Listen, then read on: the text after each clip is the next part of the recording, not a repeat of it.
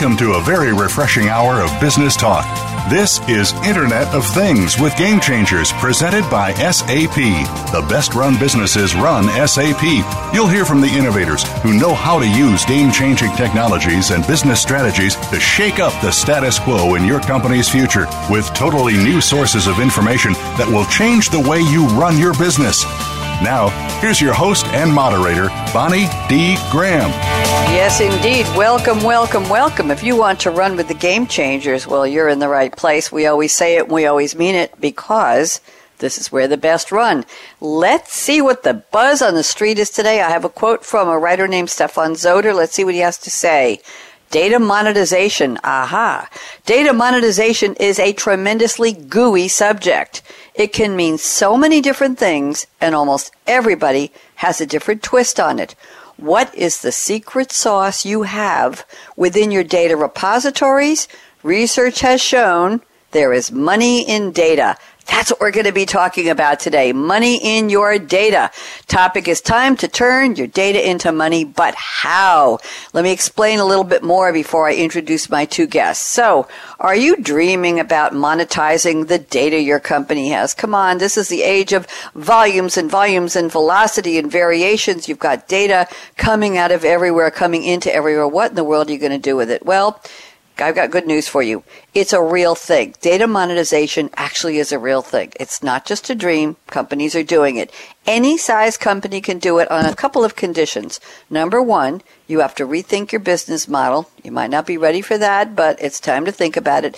And you have to attain the highest standards of the quality and the security of your data. That could be the tougher part. So where do you start?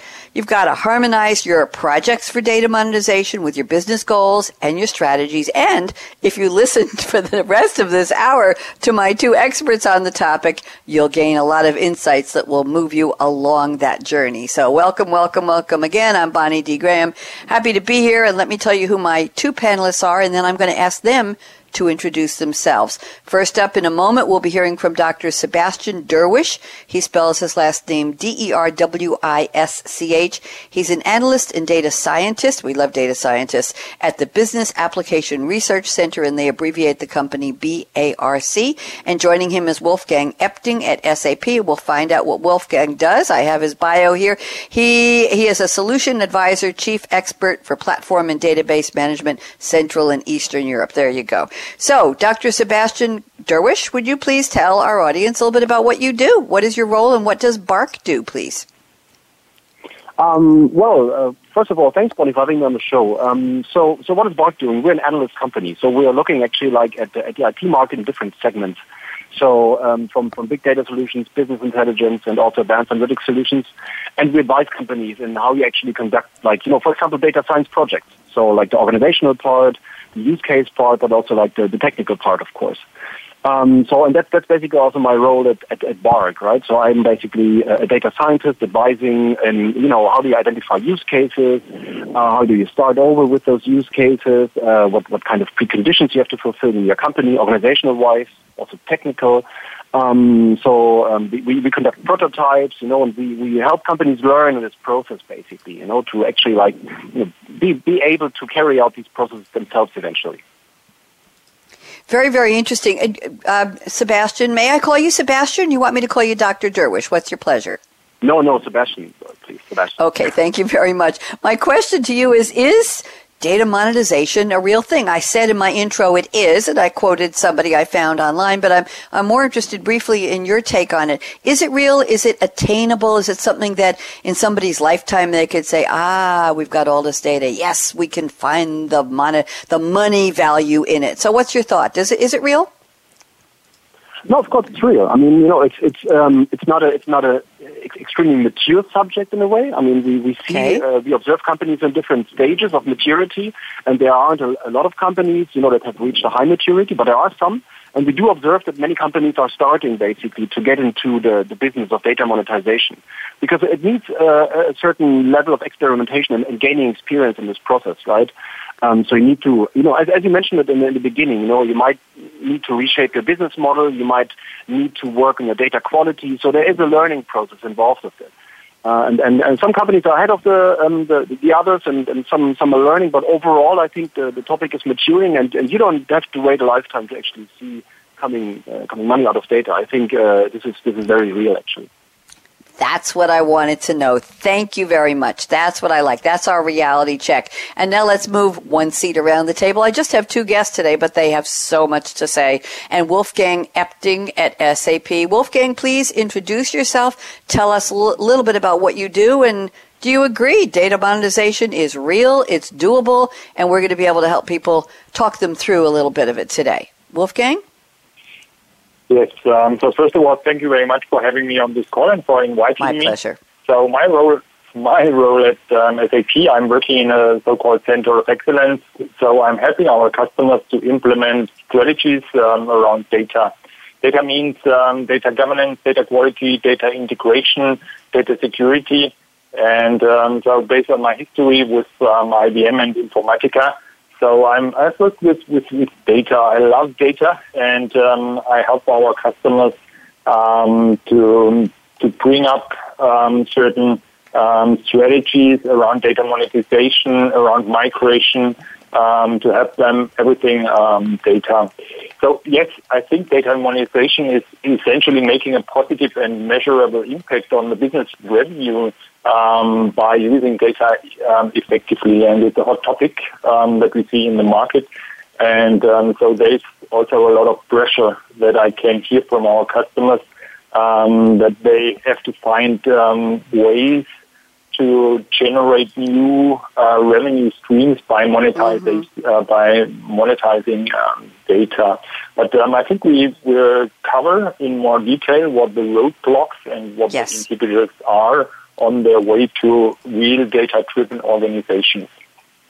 Thank you very much. That's exactly what I was looking for as well. And I want to thank both of you. Well, we're going to find out in a couple of minutes where you are. I know you're not here in North Carolina with me. I think you're across several ponds and several oceans, and we'll find out in a minute. Now is the part of the show where each of my panelists has sent me a very interesting quote, and they're going to relate the quote to the topic. So Dr. Sebastian Derwisch at BARC, B-A-R-C, sent me a quote from George Box. I didn't know who George Box was. George Edward Pelham Box, FRS, lived from 1919 to 2013, a British statistician, worked in the areas of quality control, time series analysis, design of experiments, and Bayesian interference. He was called one of the greatest statistical minds of the 20th century, which is very impressive. Here's the quote Sebastian has selected. All models are wrong, but some are useful. Sebastian, please relate that to our data monetization topic. Well, well, well, being being a data scientist doesn't doesn't that fit very well, Bonnie? I mean, you know, a statistician. So, um, yep. so all models are wrong, but some but some are useful. I mean, for me, for me, this is always a reminder that that all models are approximations, right? So you need to be careful when using models. You need to be careful when when establishing models. You always have to have to ask what are the data behind the model, how certain are the results, what's the risk associated with the decision that that, that comes out of it. And, and so, so and, and data is key to it, right? So, so you need to take care of the data, data quality, what data are gathered, how they are gathered, and and uh, you know that's that's basically your starting point also when you want to monetize data, you know, because you know when when you know be it selling data, you know, pure data, or be it also like you know um, monetizing on uh, analytical results, uh, and uh, the quality of, of whatever you want to sell is always dependent on on the on the input, right, which, which is data, you know. So, um, so, so basically, you know, be careful when uh, when you when you when you build models, you know, because uh, there are there are a lot of flaws that can happen.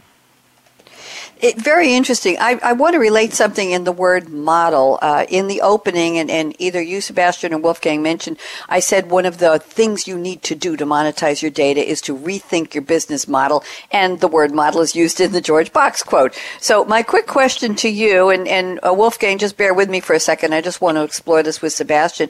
My question to you is, what do they need to do? I know we'll get into it later, but just top of mind, what do companies need to do to rethink their business model in order to monetize data? Is there is it a one size fits all rethinking, uh, Sebastian, or, or what direction do they have to go in?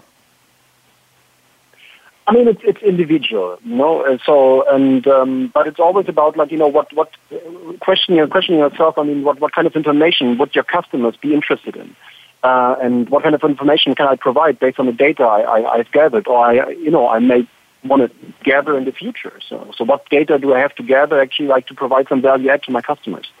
And and based on uh, on these uh, on, on, the answers that you get from the questions, you know, like you you basically um, have to start off how you actually you know want to want to monetize on data. You know what what additional services you may want to provide, or um, you know, so so so so basically, you know, this is where I would start, right? But it's but it's a very individual process.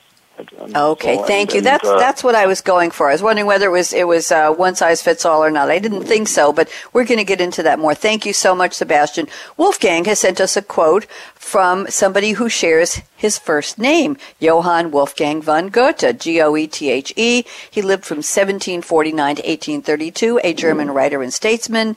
He wrote four novels. He wrote epic and lyric poetry, prose and verse dramas, memoirs, and autobiography, literary and aesthetic criticism, and he wrote treatises on botany, anatomy, and color. In addition, uh, he has many literary and scientific fragments. I don't know what a fragment is, but he has more than 10,000 letters and 3,000 drawings that he, he drew, he produced, that have survived him. Here's the quote Wolfgang has selected from Goethe. You always have to repeat the truth because the error is preached again and again around us. Very heavy duty quote there, Wolfgang. Tell me what it means for our topic today, please. Yeah, there, there are basically two reasons um, why I choose this quote.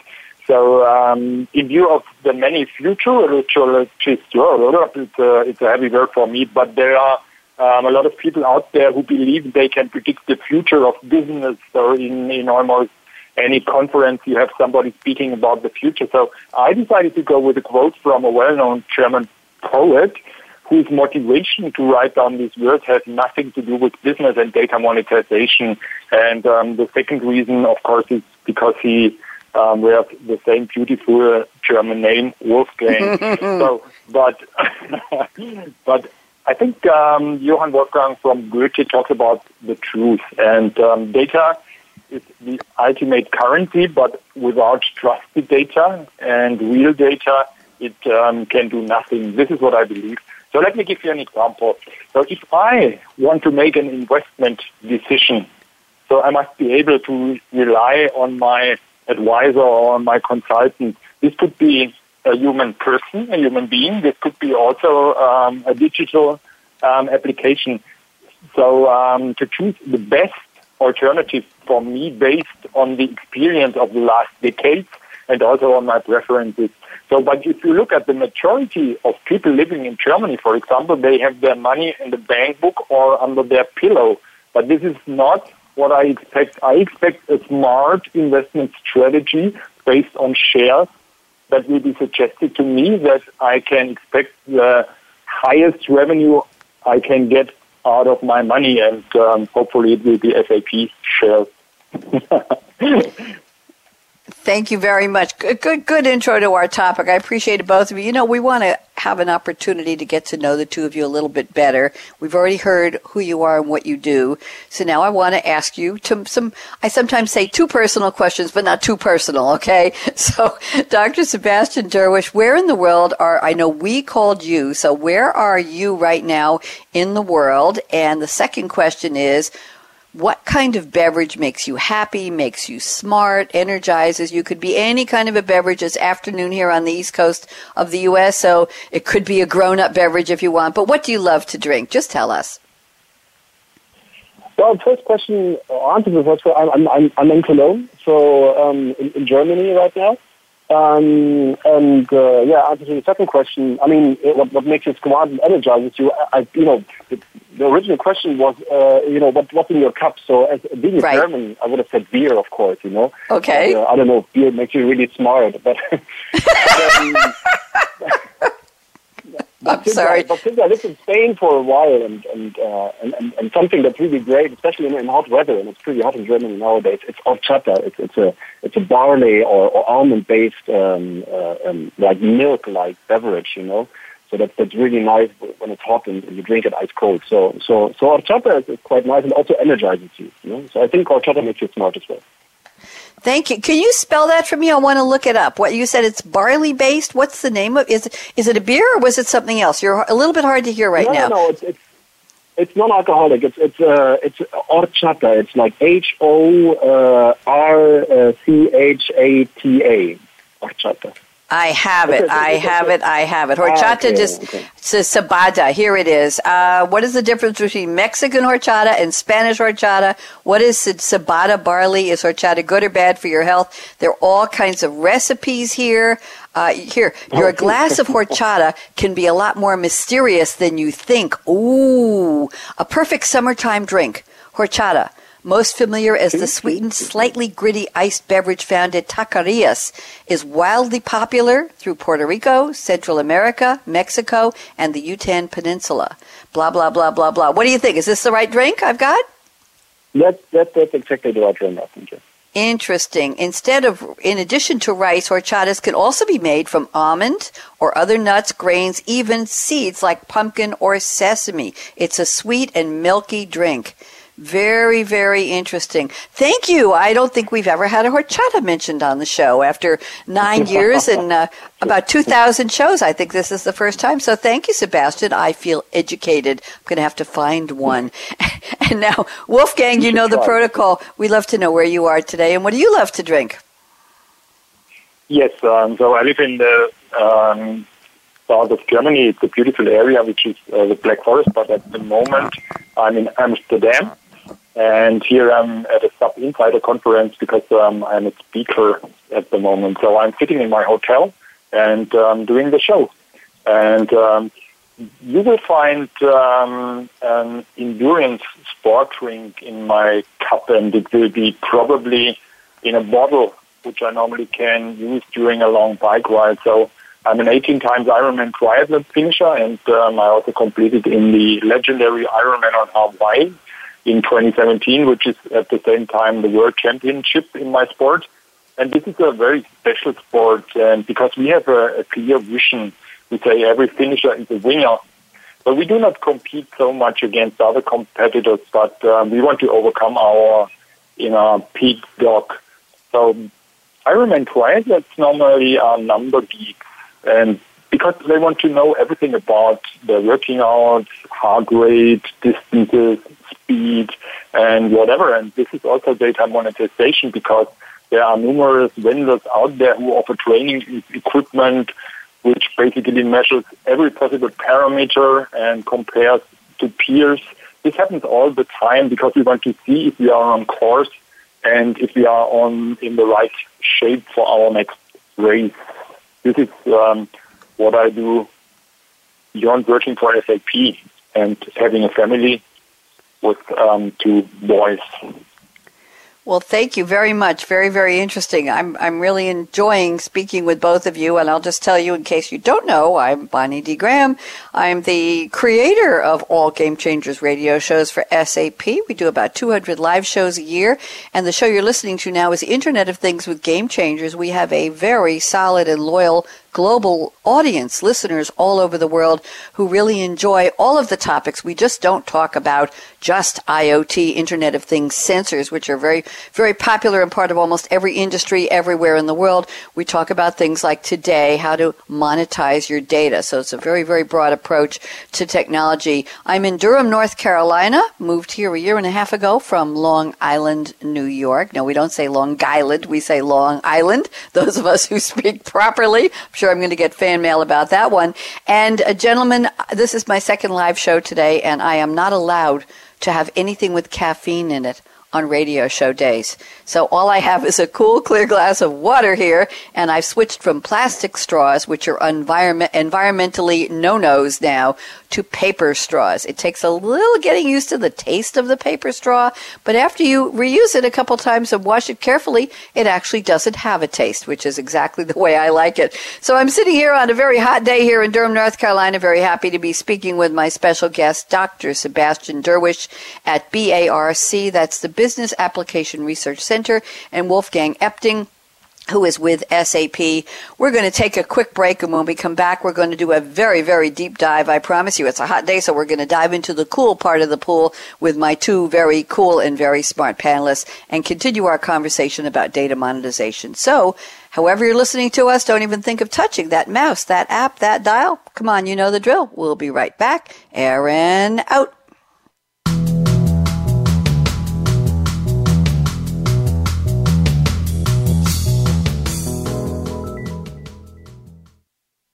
Become our friend on Facebook. Post your thoughts about our shows and network on our timeline. Visit facebook.com forward slash voice America.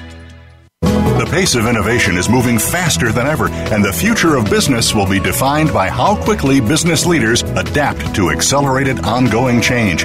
Insights from totally new sources of data, sensors that capture and share what is happening in your business environment, and the tools to understand it and act on it. These are shaping the definition of future success. Join our experts as they analyze and discuss how business leaders can shape the future of change. Internet of Things with Game Changers is presented presented by SAP. Visit www.sap.com.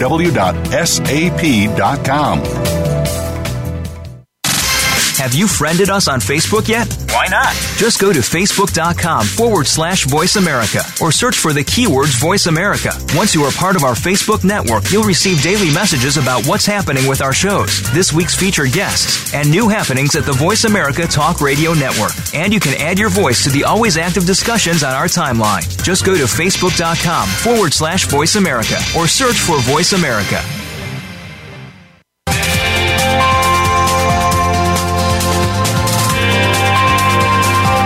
Listening to Internet of Things with Game Changers, presented by SAP. You're invited to tweet during and after the live show at Twitter hashtag SAPRADIO. Now, let's get back to Internet of Things with Game Changers. Yes, indeed. And we're talking about data monetization, a very important topic. As I said in my opening quote, it's a little bit mushy sometimes. People aren't sure exactly what it means or what they can do with their data or perhaps what data to pull out and turn into money. That's what we want. We're talking today with Dr. Sebastian Derwisch at BARC and with Wolfgang Epting at SAP. And I'm still Bonnie D. Graham. Let's start the roundtable, the formal roundtable. We have been going around and around, but we're going to deep dive into some really important topics here. I'm looking at notes Dr. Sebastian Derwisch sent before the show, and let's do what I love to call, Sebastian, a level set. So I'm going to read a little bit from your first statement, and then we're going to dive into it, and then we will invite Wolfgang to come in and talk about this topic. So you say data monetization comes in many forms. When discussing the use of data products, a distinction should be made between internal and external data monetization. Sebastian, please tell us more. Well, um, you know, uh, I think, like you know, as, as, as I mentioned in my quote, uh, uh, like they're, they're both ways or two ways. I mean, I think there are like several ways you could segment data monetization, but you know, probably like the easiest or the most intuitive to segment it, like you know, in between internal and external. And internal data monetization basically aims to improve internal processes. You know, so like such as marketing, production, logistics, maintenance of equipment. You know, so you have use cases such as uh, yeah, improvements of sales and marketing by, by customer segmentation. You do customer profiling. You might want to take a fraud detection, or you may want to predict when, when, when a device is, um, uh, is, is, failing. So, um, uh, so, so you basically use data um, for these purposes, right, to improve internal processes. Um, which which means you know you, are not selling data outside. No, it's really like it's it's, it's a pure internal uh, internal use. And external mm-hmm. data monetization means basically um, using data um, to, for example, like extend an organization's product. You know, your product offering maybe with data-driven services or, or even business models. You know, to create new revenue streams. Like, you know, uh, as an example, if you, for example, see like a company like Zalando, which is a German uh, uh, retailer, I mean, they offer customer segments that are based on the analysis of the customer transactions they have been gathering for the past years. So, so they're not selling data, but they're selling sort of like analytical results that are based on the data they have been gathering. Or you see, you know, like uh, um, other companies like like telcos that are that are selling data, even, you know, so others can use these data then, you know, to enrich their their, their own company data um, and, and, so that's that's another way, another another external way to basically make money out of data. Um, when we when, when we look when we look at, at, at, the different forms of you know internal external data monetization, we see that companies nowadays mostly using internal data monetization, so that they're using the data um, to set up use cases to improve internal processes. I mean, there, there are a couple of reasons for that. You know, it's, it's, it's certainly uh, a little bit easier, um, uh, and, and, it's certainly also a good way, you know, to get the learning curve started, uh, um, uh, to, to, to, start with internal uh, process optimization than with uh, selling external data. And there are also some security concerns, of course, um, when you when you sell data. But that's sort of like you know how I would segment data monetization. Thank you very much. Let's get some input from our other panelists today. Wolfgang Epting at SAP. Agree or disagree? What would you like to add to this very interesting statement from Sebastian? Wolfgang, go ahead, please. Yeah, um, agree. So let me add. Um, so the, the, the target or the goal the most companies are looking for. So if it's internally, what what I see is cost reduction and which could mean um, using data to increase productivity or to reduce consumption um, mm-hmm. of waste um, could be. But um, for example, if you look at uh, external um, use cases for data monetization, so this um, basically brings more more uh, opportunities to the to, to customers. For so Sebastian mentioned um, some ex- examples. So maybe to make it a little bit more tangible also, um, yes. if you put yourself in the shoes from for, from a chief digitization officer, let's take for example John Deere, which is an um, American-based company, and um, if you would um, think it over, how can you contribute to the revenue stream of your company by by using your data? There's um, a lot of weight and a lot of ideas that you can, could bring up, and um, so I find it pretty uh, interesting what John Deere did. So they, they did a partnership with the Cornell University, um, and they had a platform which is agricultural analytics. And um, so farmers can access analytics tools and estimators for crop insurance and forecasts for risk management. And um, so here they bring data together from public data sources, including soil type and um, weather and um, so combined with the detailed agricultural data from John Deere, farmers can get estimate on USDA risk management agency insurance. They can get satellite vegetation imagery and um, real-time feeds on field condition.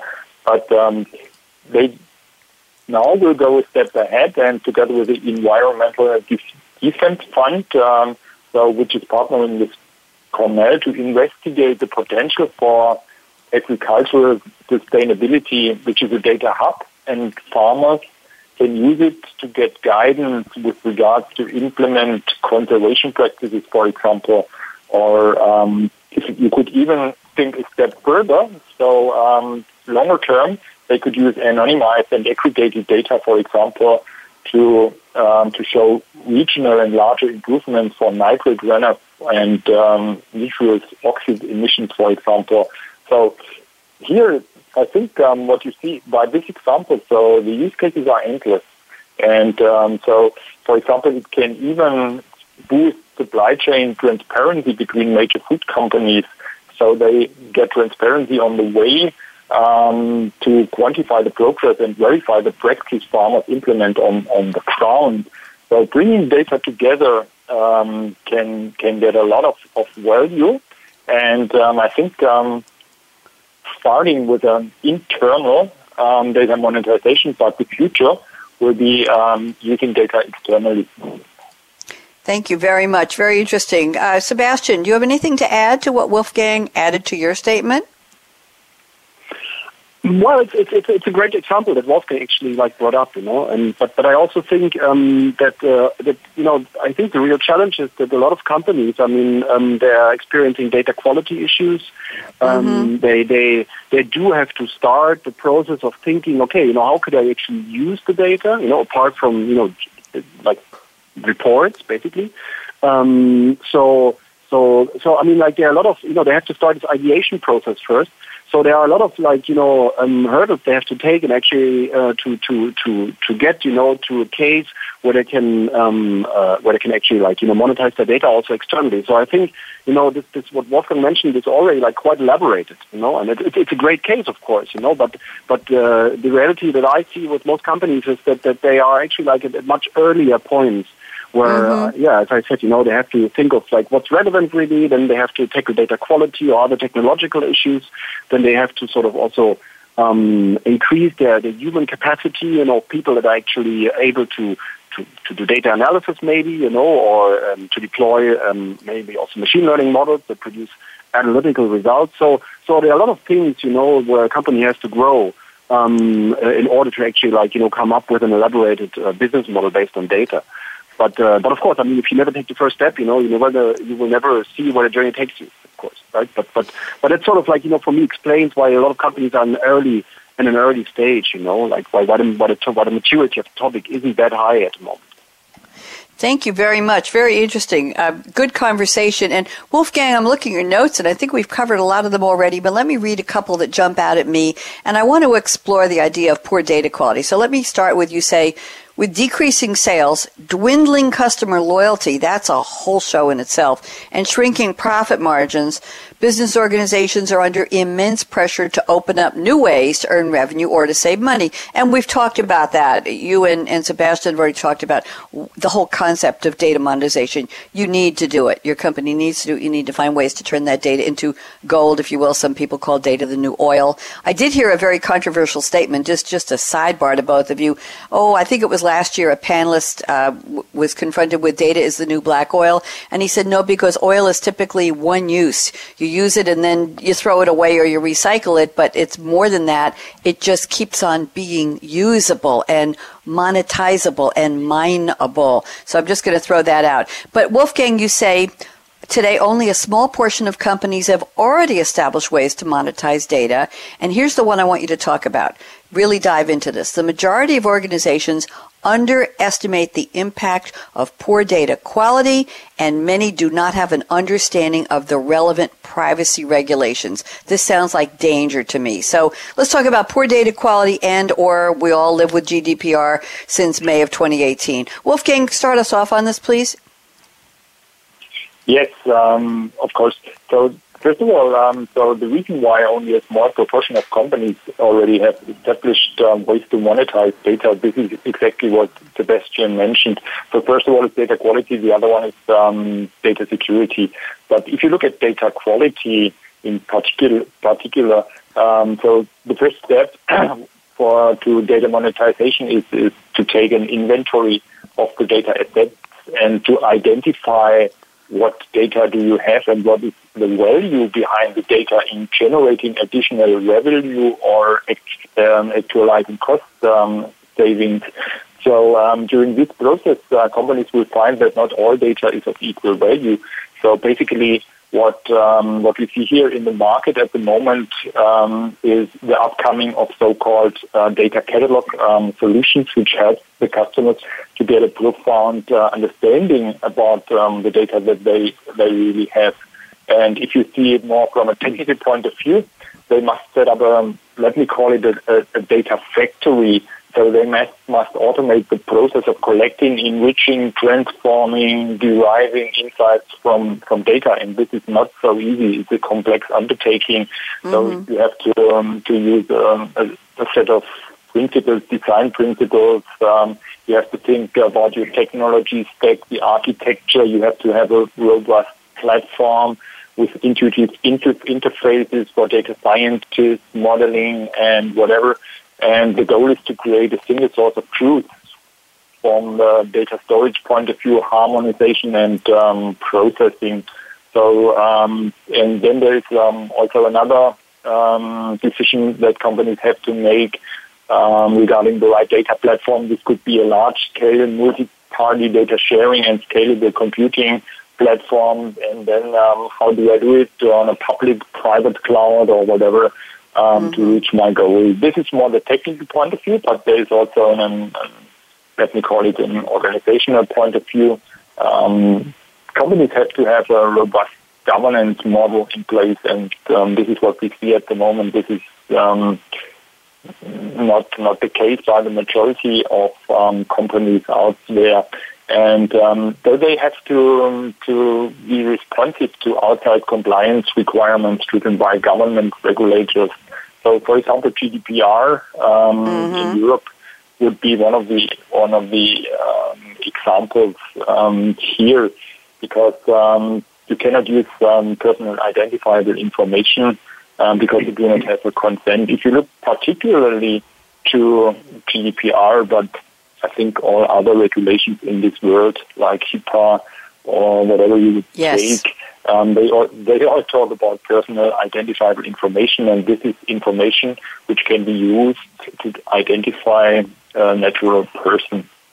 And um, so here, um, the GDPR normally says that PII um, must not be used or stored or processed, um, with the exception if there is some kind of a, a, um, a legal ground, and a legal ground could be, for example, consent. So if the individual gives you the consent to use this data for being monetized, and this is in the most cases um, this is not the reality, or you have to to use some kind of techniques like anonymization that renders data um, or that changes data in such a way to make it impossible to derive insight on a discrete individual. And this is um, also hard stuff um, to implement it because um, it's not so easy. Um, if you look at um, at your data, let's take PII data from the health sectors. You have um, numbers, ages, disease, weight, mm-hmm. um, or something like that. Um, so this is highly sensitive data, and if you want to run some kind of analytics based on this data, then you have to think it over. What can I do to take semantics away from the data? And but at the same time, you have to preserve enough value in your data that you are able to run some kind of analytics or that you can use your data to build an analytical platform that others can consume from an external site. And this is hard to implement, and I think um, the techniques um, and the algorithms and the platforms which are able to do this are just um, at the beginning. Thank you very much. I I want to get Sebastian in on this, but Sebastian, before you, you comment on this, uh, question for you and then for Wolfgang as well does what we're talking about, I said in my opening, any company can monetize data. Is it easier for startups to think about this and build it into their initial business plan? Is it easier for mid-sized companies than large legacy enterprises? Are there change management issues? Are there uh, the, the hiring of a new department for data scientists are going to go clean up that data and mine it and figure out where all the lakes and the oceans and the swamps are of data? So is it easier for smaller companies and bigger companies, or they all have an equal chance to monetize? Let me start with with you, uh, Sebastian, and then I'm going to ask Wolfgang as well. It's an interesting question. Um, you know, questioning like if, it, if it's easier for startups, you know, because like you know when when, uh, when especially bigger companies when they when they start thinking uh, uh, about like how they could actually establish analytics in their company, they usually sort of they set up a lab laboratory, you know, which which is sort of like a startup within the company. Mm-hmm. Um, and they do this because they want to um, establish establish new processes. You know, they want to come uh, like you know they, they they don't want to expose you know data scientists or or business analysts that work with the lab um, to like uh, establish processes. You know, also IT processes, but they, but they want to sort of like you know get creative um, uh, and, and uh, rethink processes and rethink maybe also business models and, and rethink, you know, like which data could be important and how you could use it actually. So, right. so with regard to this, I think like, you know, for, for startups, you know, I mean, they actually like, they, they come up maybe with a data-based idea, you know, so, so for them it's, it's sort of, it's, it's easier than for an established company to think outside of the box, you know, because it's ingrained into their business model this kind of new ways of, of using data, of gathering data, of, of using new data sources. Whereas when you're an established company, I mean, there are so many security lines. Um, there, there are so many established also budget processes um, that you have to follow. So, so it might get hard, you know, to come up with uh, new creative ideas and also like, you know, try them out because um, uh, monetizing data, you know, uh, and, and uh, you know, using analytics in this process also means sometimes you know failing with your ideas. So, um, which which which is sort of a strange concept, right? I mean, you know, that you like usually that you actually like you come up with an idea, you try it out, and and then at the end, you know, it might not work. Um, so, but but you have to create the space for it. So. Um, so this is sort of like you know I think like the precondition that you have to to set up in companies to actually uh, think of new ways of how you could actually monetize data. You know, apart from the usage that that, that has been going on for the past I don't know 20 years or so. Um, yeah. Thank you. Uh, interesting question. I'm glad you found my question interesting. I try to only ask interesting questions, Sebastian. Wolfgang, I'd love to hear from you. What are your thoughts? Is it easier for startups to build data monetization right from the get go in their business plan, perhaps presented to, as part of even their, their before exit strategy to their VCs or angel investors? And what are the hurdles, in your opinion, agree or disagree with what Sebastian said, the hurdles for mid-sized to large companies to embrace this? Yes, um, so um, I would I would agree to what um, Sebastian said. So let me let me give you an example here also. Yes. Um, so from um, automotive uh, automobile manufacturers, for example, so they start to think about monetizing um, data, but not not um, all data is created equally. And so there's a lot of, of value behind um, the data, for example. Um, so the automakers themselves want to understand how their products are being used. For example, dealerships for maintenance and repair. Telecommunication companies are seeking to provide um, Wi-Fi um, in vehicle Wi-Fi um, to scale 5G networks and um, whatever. But um, for example, if you look at startups, um, there is a so-called onboard diagnostic port um, and this is a pretty smart idea. So many startups provide a piece of hardware that plugs into this OBD, and though they can get um, data out of um, of cars, which they can, for example, sell to insurance company or to mm-hmm. repair shops, and this this shows that um, that startups, I think, um, are more agile, more flexible, more creative, maybe also a little bit on coming up with ideas how to monetize um, data. But I think the race is on, and um, so the big companies um, um will have to catch up um, because um, this is only a small part of, of, of the data, and so big companies normally have all the data, which the startups do not have. but it if it comes down to data quality and data security, I think both are facing the same challenges. Thank you. Very, very insightful. Uh, let's see. I'm looking at the time. We have about seven minutes before we go to our predictions round. So let me see if we've got anything here in the notes that we haven't talked about. Um, oh, let's see. I'm looking at your notes, uh, Sebastian. Let me see here. Uh, what would you like? I'm going to open it up to you. Anything you want to talk about? You, have got so much good information here. Uh, data products can bring a broad range of benefits. You say, given the opportunities to, the most common way to monetize data is the provision of data via benchmarking and reporting. Talking about BI software. What would you like to talk about? I, you know, let me like, you know, before I like go on to another topic, maybe can I can I just add one last point to, to sure, of course. Point? Please yeah. be my guest. Yeah, yes. Because, yeah.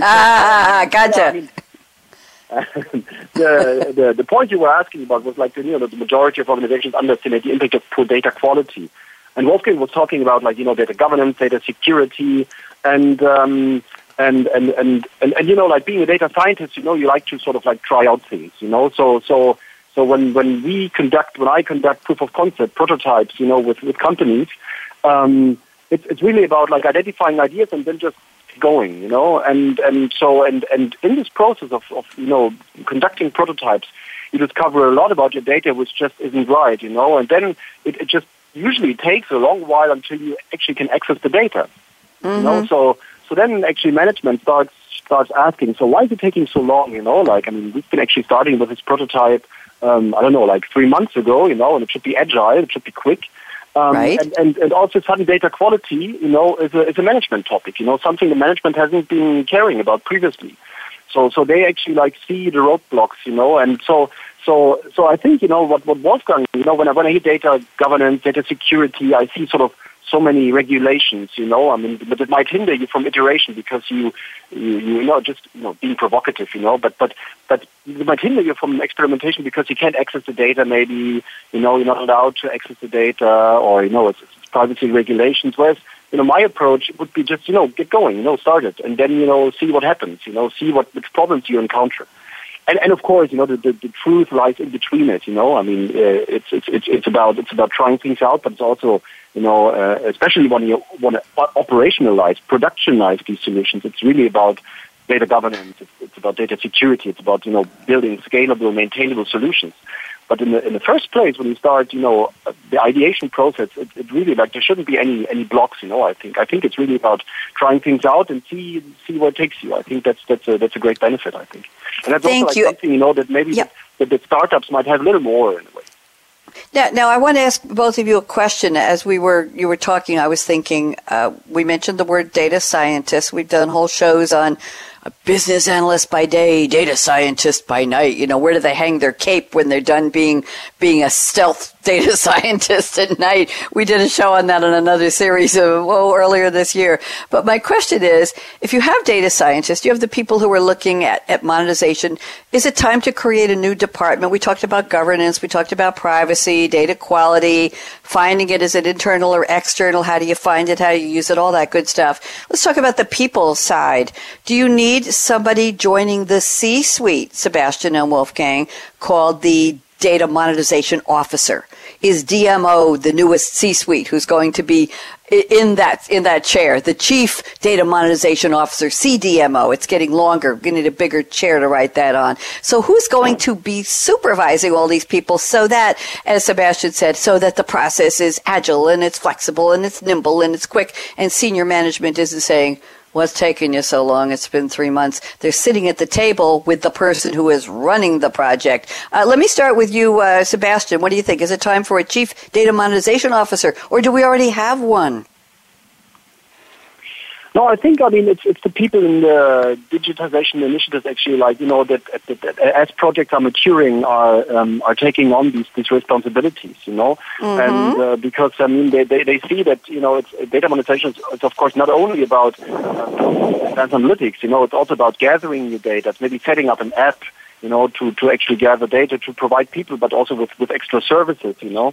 Um, uh, and so so, so there are different aspects to the whole thing, and and uh, uh, and, and data labs or digitization initiatives, you know, become actually broader over time, um, and and do not focus only on machine learning anymore. I think, like you know, in, more mature companies, um, uh, they they really have like you know different aspects of, of like for example, you know, setting up apps, for example, you know, like like new new consumer apps um, uh, which is a great way to, to interact with customers and gather new data that you can actually use for, for further analytics uh, later on. So I think like, you know, there are actually roads uh, being established to take on these responsibilities and, and digitization initiatives. Thank you. Let's go to Wolfgang Epting. Agree or disagree? What do you what do you observe in your travels around the world with people who are looking at data monetization at, at all kinds of companies? Wolfgang? Yeah, so let me add uh, to what Sebastian um, said that um, the data scientist, which is the best paid um, person in the world at the moment. So I have the feeling. Um, so this is not the natural enemy of of data governance. So people have to understand that data quality and data governance help the data scientists. So this is not a number which comes which comes from SAP, but it comes from um, Google.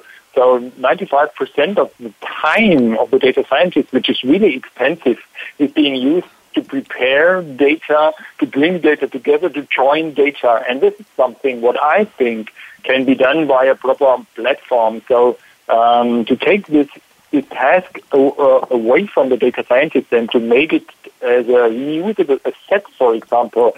So um, to have a platform which helps the data scientist and the best model have to be operationalized.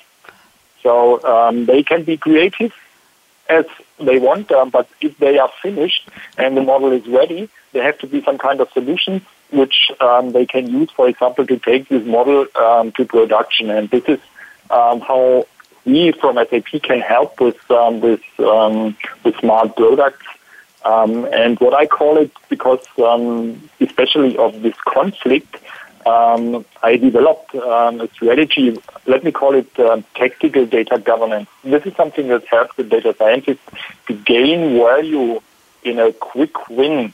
So this is, has nothing to do with strategic data governance, which, for example, takes 10 years, for example. This is not what the data, data scientists can use. But um, at the end of the day, in the longer run, companies have to think about um, also strategic um, data governance, of course, but um, in the first step, uh, they have to apply measures to help the data scientists. Do we need um, another C-level executive? I would say no. Um, we need that the chief data officer and the chief digitization officer comes up um, in, in companies all around the world, and I think the responsibility for data in all flavors is up to him. Thank you very much. Very interesting. You know what? We are already deep into our prediction round. I think we already covered a little bit of our predictions, but it's technically called the crystal ball. I have 60 seconds left for each of you. So, Dr. Sebastian Derwisch at BARC, please give me your prediction on if we met again anytime between now and 2025, what would change about this topic, turning your data into money? 60 seconds. Dr. Derwisch, go. Well, I would think um, that uh, data quality will be less of an issue in 2025. I mean, people will get more and more aware of it, and so um, they, they do actually do something about it. Um, I don't I don't think like in 2025 uh, nobody will say that data quality is an issue, but I think it will be considerably reduced. Um, and I think also by 2025, um, I mean nowadays we have like 70 percent, 17 um, percent of the people you know that, that, that uh, um, like in the market, the companies basically that are using data monetization, reaping benefits from data, more or less. I think like this, this percentage will increase considerably. I mean, we do see um, a lot of companies on the verge of sort of like productionizing their prototypes. And I think um, we will see a, a, large increase of companies really like monetizing data. Thank you very much. Wolfgang Epting, 60 seconds, they're all yours. Veet, veet, go ahead. yes, um, I think organizations are analyzing more data than ever and um, in an attempt to stay ahead of the competition, and this will not change. Um, they maybe they have to use their third-party data in business intelligence and advanced analytics in particular to, to grow um, rapidly um, to to get um, the full picture. And I think IDC, for example, and other um, organizations predict that uh, market intelligence um, so most of the companies will have some kind of monetization department um, in in 2025. But there's another thing um, which I find pretty interesting here. Um, maybe on the last seconds for a little bit of a brainstorming. So Google each user is worth $182. That means uh, Google has a market cap of around um, 364 billion, and they have 2 uh, billion active users. And if you divide it, you will come to this number. So that means um, data is the new currency, and maybe what could happen in the future that um, individuals are starting to sell their data, which would change the game a little bit, because um, as we all know, um, personal data is bought and sold by dozens, hundreds, thousands That's of companies right. at, at, um, at the at the moment. But um, so individuals do not um, get um, a lot of value out of it. Thank you, Wolfgang. Good food for thought. We have to wrap up here. I want to do some shout outs to Dana Corder at SAP for putting together this panel and a shout out to Arsha Arvandi who's worked with us all year. Ruja, hope you're enjoying your maternity leave. Ira Burke, sponsor of the series. Aaron Keller, our engineer extraordinaire at World Talk Radio, the business channel. I'm Bonnie D. Graham and here's my call to action.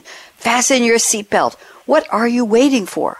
Go out and be a game changer today, just like my super smart guest today, Dr. Sebastian Derwisch at BARC Business Application Research Center and Wolfgang Epting at SAP. Have a great day, and if you're in the U.S., enjoy your July 4th week next week. We'll be back the week after with lots more Game Changers Radio. Bye bye.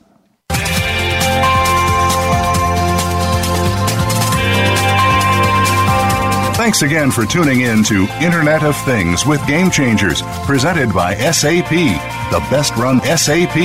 To keep the conversation going, tweet your questions and comments to Twitter, hashtag SAPRADIO.